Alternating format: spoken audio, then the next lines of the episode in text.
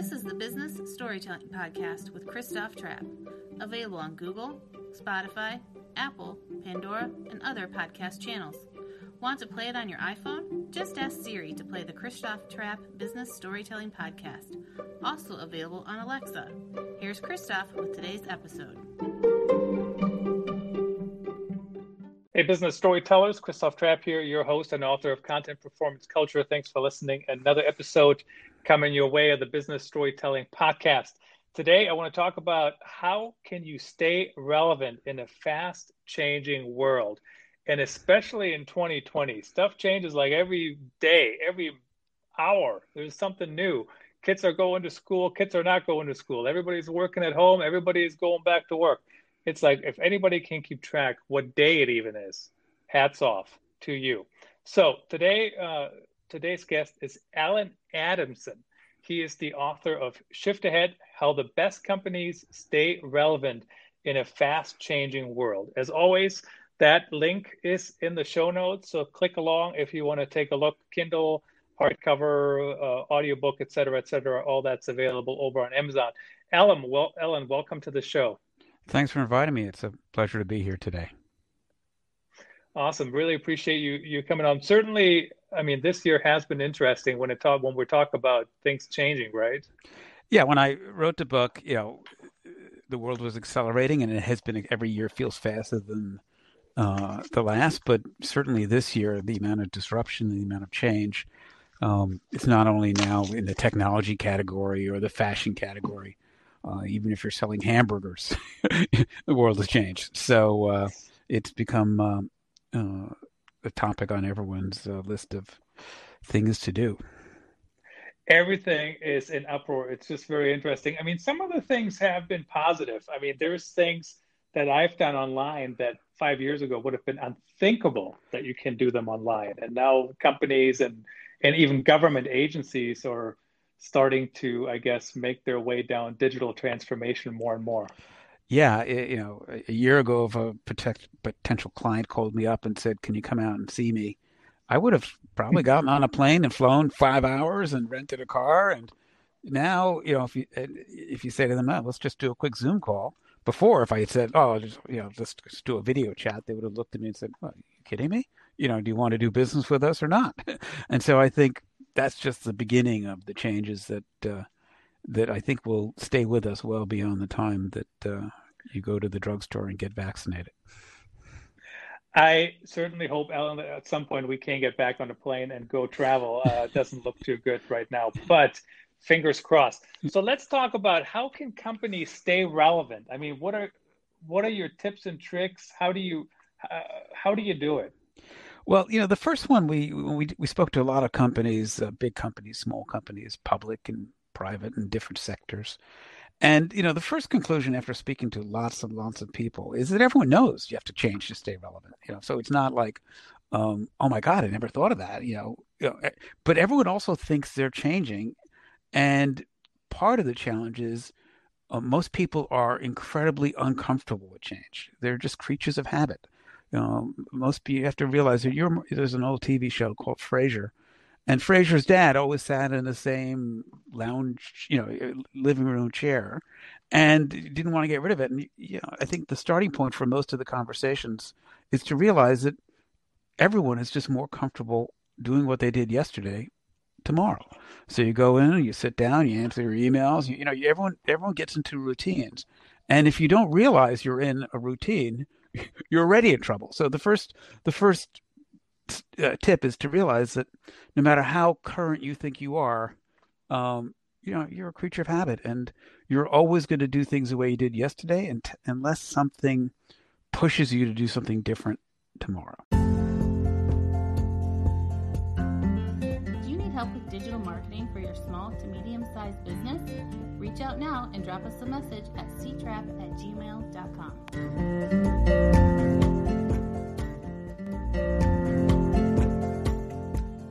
So uh, that's an interesting point, and, and uh, one I can really relate to because I've been. I'm not going to go into any details who is involved, and don't try to guess. All the people are fictional, haha.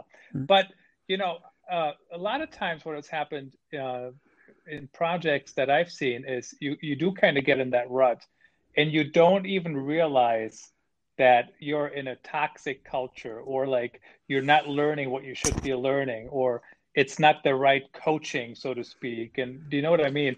And like how do you even like once i recognize what needs to change or whatever i'll, I'll move you know? I'm a i'm a maverick if you look at my pi profile a d on the disc thing. Mm-hmm. you know i'll go do it. I'll go after the goal. But i think what's hard is to realize like it's easy for me to say ellen hey i got to change. Everybody got to change Yes. things are moving but then to figure out what specifically is actually really hard Yeah, most people say, "I'm going to eat healthy," as they're munching on a Twinkie. So everyone knows. everyone knows. Yeah. So the, the other the other big finding that when we spoke to lots of companies is that many many people, whether you're in a big company or small company, uh, are sitting there playing uh, tennis and not enough golf. And I'm bad at both sports, but let me tell you what we mean by that conclusion. Uh, when I was um, when you're playing tennis, if and you play badly, you know one of the ways you can maybe survive is to try to hit the ball where your opponent is not. you don't hit it right to them, uh, and so you're very focused on what's happening right in front of you, and your entire strategy is driven to is he is she on the right side of the court, the left side? Am I going to? You know, it, it, you are totally transfixed.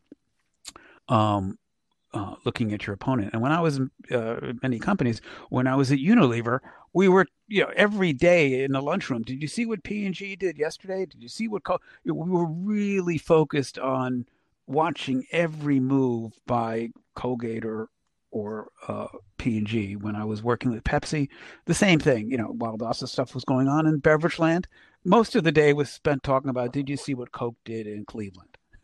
um, and businesses really like that. And so the problem is, if you look at um, how most businesses get in trouble, they usually don't lose to the dry cleaner across the street. Uh, they usually get, as we say, disrupted or challenged by somebody coming from uh, from your peripheral vision from the side, or you're not even paying attention to. Um, uh, and so Pepsi is not being challenged by Coke as much as they are by water and other beverages.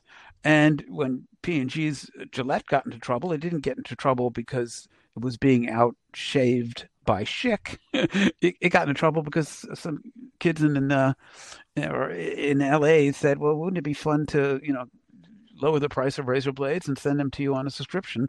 And they start, started Dollar Shave Club. Um, golf, I'm also bad at that game. You know, when you play golf, you really need to. Yes, you, you have to talk to your co-players and you want to try to win, but you're not totally focused on what they're doing. You're really looking at where your ball is, which way the wind's going, which and so if more people just zoomed out a bit and stopped fixating on, well, the, uh, they're selling hamburgers with ketchup across the street. Maybe we should try that. and started to zoom out and just look around at other competitors. What are they eating down the street? What are people doing for lunch? Um, that's uh, another, you know, core, really easy but really hard to do principle for making sure you don't get uh, left on the side of the road. So, what's interesting about the Gillette Dollar Shave Club uh, comment, and I can't tell you why I don't use the Dollar Shave Club, but I get my Gillette blades. Wonder, do you know how? Every five months. Amazon subscription. So it's basically kind of the same right. thing, except it's not through Dollar Shave Club.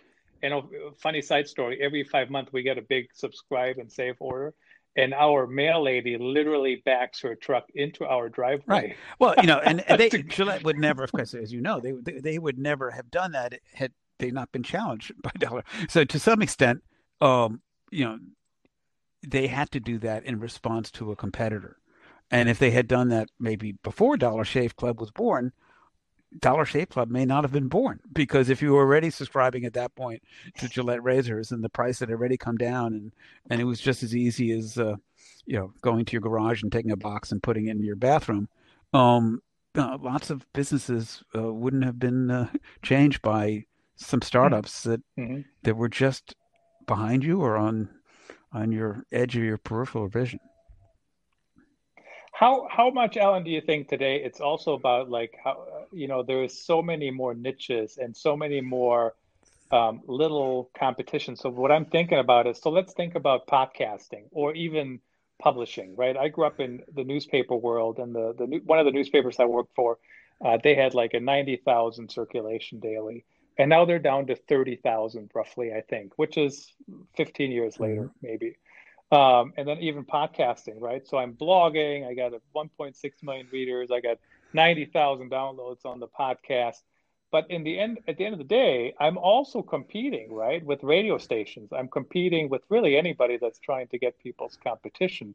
So is that part of it that there is just so many more? I don't know what the right term is, not silos, but you know, everything is like so uh, broken apart, right? Instead of the family watch instead of everybody watching the same big show on TV at night, every family member is on their own device watching, watching something, something, on some totally other streaming service that is now charging you per month. Yeah, I, I, I, think you know part of it is that um, it used to be if you had an idea, you needed to get a fair amount of capital. You had to build a factory.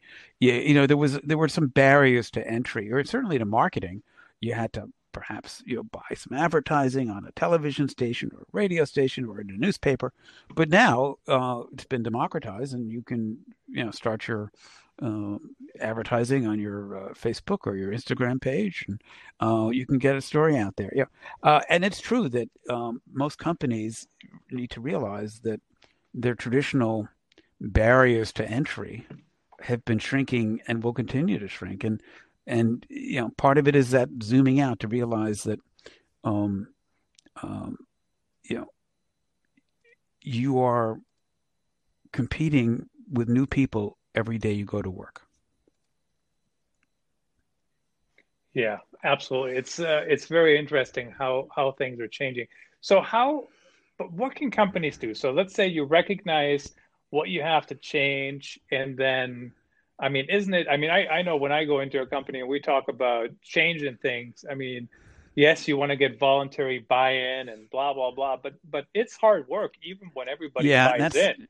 And yeah, exactly, that's the other big challenge. You know, that when you're when business is going pretty well, and you say we're going to do an innovation meeting and talk about how we're going to do something new, and you schedule it. We'll do it Thursday at two o'clock, and of course Thursday at two o'clock comes and it doesn't happen, and you know because life goes on. And most of the time, uh, most companies start to think about shifting ahead uh, when the sales of their current product starts dropping. You know, the business all of a sudden business is down. They're losing customers. There could be a Dollar Shave Club already there.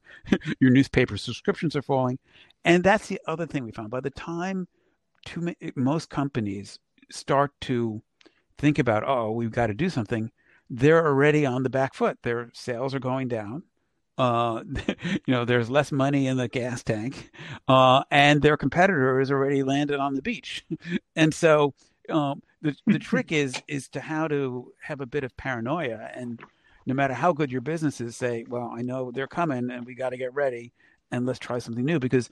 You know, most companies wait too long. In fact, Toys R Us knew for years that um, you know you could buy toys cheaper at Walmart or Amazon. And so part of the company started to build big warehouse stores. And they also knew for years that you some people wanted some nice service. So they built some flagship stores where you could go in and ask a sales clerk, what do you recommend in a toy? And both seemed like viable options, but yeah, they were still selling enough. And Amazon wasn't that big a threat, and Walmart really wasn't Target doing that much until you know they went on forever trying those two things. They couldn't make up their mind. Did they go left? Did they go right? Or did they skip the current business? And by the time they decided, uh oh, Amazon is going to eat our lunch, or Target or Walmart are eating our lunch, they were losing so much money that all they could do was cut. All they could do was close stores, let people go. And once you're on that spiral, uh, because the other thing about shifting ahead is don't assume you can get it right the first time out of the gate. you know, everything everyone says, oh, they were an overnight success. You know, to anything new takes time, and you've got to leave time to try it, find out it's not right, change it, find out it's almost right, change it again, find out it's really close, and then so you you know, if you wait till the sales are falling, really hard to uh, to shift ahead. So what's interesting about uh, that comment too, I, I, kind of breezed over here. I, I, made a note earlier. You were talking about marketing and, and getting in front of people has been democratized, and it's true. but it also has never been harder, right? Because everybody can just do it. Um, and then, of course, on the other side, you got uh, channels like Facebook, Twitter, even Google to an extent. Um, you know, they want you to pay. Right. It's get in front of really, it really, I think So- you're dead right. You know, it's really much harder because in the good old days, quote unquote, and the you know Back to the Future days, Mhm. you, know, if, you know there were three channels people watched. They didn't when they watched, they paid attention. they didn't have something in their hand doing something else, um, and people were more open to pe- uh, somebody getting on in a commercial or an ad and saying something. Now, um, no one, as you alluded to earlier, no one watches the same thing. Everyone's watching different things. Everyone's multitasking. Everyone has a bit of, you know, attention deficit disorder. They're not really paying attention, and so the market is really hard. If you, even if you come up with a better, you know, donut and say, "Hey, try my donut; it's the best in town," it's you know, it's really hard to get that story out there, and it takes um, either oodles of money uh, or something that's going to disrupt a piece of creativity or something that no one has done before. Because if you just follow what your competitors do back to the beginning, you'll end up being just like them, only not as good. if you put uh, oodles of money behind it, uh, at the end of the day, I mean, I'm thinking of, I think Right. it's Quip, right? The the video platform. I mean, they put Right. all kinds of money. They they had an ad in the Super Bowl. They had all kinds of things, and I get it. There was a pandemic. I published a book during a pandemic. I didn't get to go to Europe. I didn't get to go anywhere to Right. go on a book tour, right? Like it's all sold online. But how um, how do you like how do you know how do you push um, things forward i mean i'm just thinking i mean it's just even if you spend a lot of money it's not Right. guaranteed Right. nothing is guaranteed so how do you keep Well, the you know, grit it- it- going Another thing we found, we, we, forward. we had a a interview with uh, Tom Friedman, the uh, New York Times columnist, and one of the things he talked about is that this notion is average is over. Um, and lots of marketing today. Well, we got our website. We're going to do a little social media. We have our product. I do, you know, and it's all okay. But in the world of where the most important marketing tool is word of mouth or word of eye when you take pictures with your with your smartphone, um, no one. Sh- everyone says, "Oh, get, do something that will go viral," but no one shares anything average. No one shares the ordinary. You in the days when we were flying, you could say, "Well, I took a flight from uh, New York to Des Moines, and uh, if it was horrendous, if you ended up in Anchorage, everyone in your world would know. I can't believe I got on a plane to Des Moines and we ended up in Anchorage. Um, if you know the yeah, if it was just got there on time and they didn't spill anything on you and they didn't lose your baggage, you wouldn't tell anybody. You would just, "Ah, that was all right.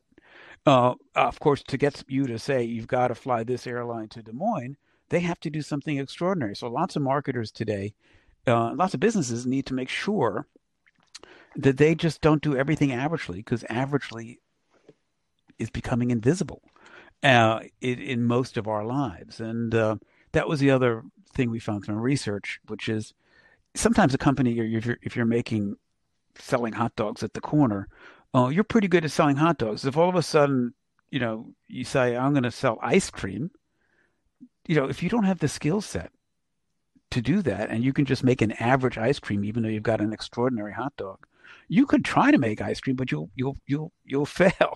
And so you have to make sure you have the right what we call the DNA. Uh, when I was younger, I thought I could you know be a pretty good basketball player until I met somebody more than five foot eleven, and it didn't matter that uh, you know I, I had a pretty good shot. So um, uh, I, and I, I think you know if you're going to shift your business to something else, which is often required because no matter what you do, you're not going to be successful in your in your old business if if you're selling uh, uh, flip phones, uh, then you, you have to make sure you have the skill set to do it really well. So just shifting to do something, if you can't do it really well, you're also in trouble. So, just for the record, if I was flying to Des Moines, I know you probably said that because I'm in Iowa, not too far. I mean, a couple hours from Des Moines, uh, and they would take me to Anchorage, Alaska. I don't think I would complain too much. Of course, they would probably fly me right back, but uh, I would try to make a trip out of yeah, that. well, maybe if sure. they flew you there in February, um, you would feel differently than if they flew you there in June. So, right. yeah, prob- probably. But I have not been to Alaska, so uh, definitely on the list to make it there at some point. Once we get to leave our yeah. houses again, we'll see exactly. if that ever happens again um, anytime. Why do you think? So I still remember there was a company, and and they were facing huge changes, and they knew it. And some executives said, "Oh, we can just write it out. We're all retiring in the next few years." And of course, that's probably not the right attitude, quite frankly. But it, I mean, that that is an right. option, right, for them. That is something they can do. Uh, probably doesn't help the next generation up. But why else are people waiting too long? Is it really just that they are not noticing it or they don't know what to do? I mean, yeah, there's a piece of the deer in the headlights. I think Toys R Us was a deer in the headlight. Well, do we go with big warehouse stores or do we go with high end boutiques? So they tried both. And if you do two things, you unlikely you can do it as well as doing one thing. So there's there's a bit of that can't decide but the bigger another is a risk you know uh, once you build a little business you're you know you're successful and anything you try new is going to be less profitable and less more risky than what you've done before uh, so uh, we, we went back and we talked to some folks uh, uh, from a company that disappeared that was owned the category. We talked to some folks from Kodak and said, "Gee, you know what happened at Kodak? You know, um, you know, did you not see the digital train coming? Did you you'd get run over? And it turns out they, they knew years in advance that the year and the quarter that where film would disappear, and because they, they, were in the digital business, they had digital. But inside the company, uh, they were making all their money on film. The digital people were losing money. Management, to some extent, had to keep Wall Street happy, so they kept on pushing film. Uh, and every dollar they sold in digital was sure to make two cents every dollar they sold in film was sure to make 60 cents. So even though they knew they needed to change, gravity, Wall Street, and risk, uh, because um, you know, even though digital looked like the future at that point, losing money instead of making money and not really connecting. So it takes a different headset to try something new. And when companies get big, they get nervous um, happened to uh, I spoke to some folks that we spoke to some folks at Procter and Gamble, and the leadership at that time, P&G was struggling. It's not struggling right now since they make cleaning products, and they, you know, uh, it, it's probably the business to be in. But um, back then, about three years ago, um, the leadership knew they needed to change and be more. Uh, uh innovative, whether it's sending subscriptions right to your house or selling better direct to consumer, which is still a challenge for them. Um, uh, and the young people coming in said, "Look, we can't do this. No one's going to the supermarket with a station wagon and spending three hours filling it up. People are changing." Um, but but the middle, the middle management was nervous. They had they'd been there for a long time. They knew that this was every quarter profitability was important, and so risk is another thing because doing something new, no matter how, how sure you are, it's never a sure thing. Just as you were talking about the uh, uh, Quib, Quibi, the startup, uh, and companies once you're once you're making money, you become more risk averse, and risking more money, uh, risking new things, makes it hard to shift. It, it's kind of like uh, they did a lot of innovative things to get there, yeah, and then when they got there, they kind of turned a little bit right and are right. are more protective. Yeah, I mean, newspapers could have been you know the biggest source. Um, you know, their revenue used to be classified ads, right? Uh, and they could have gotten into the digital business, but you know, didn't because at that stage when online advertising, you know, when, when Google was just somebody's uh, fun project at uh, in Palo Alto, um, um, you know, no one could, have you know, it, it didn't seem necessary, and it seemed crazy. It, it, it's definitely interesting, and of course, you know what didn't help newspapers is back in the day you couldn't right. measure every anything, and today we know everything. We know how many people listen, we know how many people watch, we know how right. many people click on the ad, and it's hard to sell what used to be a ten thousand dollar ad right. if two people you click, got a, right? A buyer that knows that, right? Right. I don't. Mm-hmm. I don't blame the buyer for not wanting to do that and change that model. Certainly interesting. Um, you can check out Allen's book. It's Shift Ahead How the Best Companies Stay Relevant in a Fast Changing World, available on Amazon. Uh, yep. I assume worldwide. I didn't check that out, but all the different um, all the different versions. Uh, we'll have a link in the show notes. Any other place, Allen, where yeah, people can Allen at metaforce.com and, uh, check things out, which is my uh, shift ahead consultancy. But uh, I think you can just Google me or Amazon is a good place to look, or maybe even go to a go to a local Fantastic. bookstore. You know, if once if you once you leave your uh, your bunker, and uh, they certainly need your help, and I think local retailers would would love to sell you a book. Right. If it's open, right, wear a mask exactly. if you have to. Um, I probably just uh, made some enemies there just saying that. So, um, Allen, really appreciate you sharing your insights, and uh, certainly we wish the best to all these businesses trying to stay relevant in a easier in said than done. World. And thanks for inviting me. It was a pleasure chatting.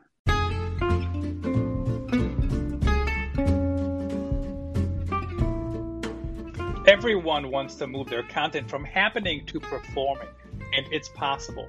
Check out my latest book with the latest tips and tricks and advice on how to establish that content performance culture. It's possible. The book is available at contentperformance.online. You bet. Thanks for being on. Thanks everyone for listening. Until next time.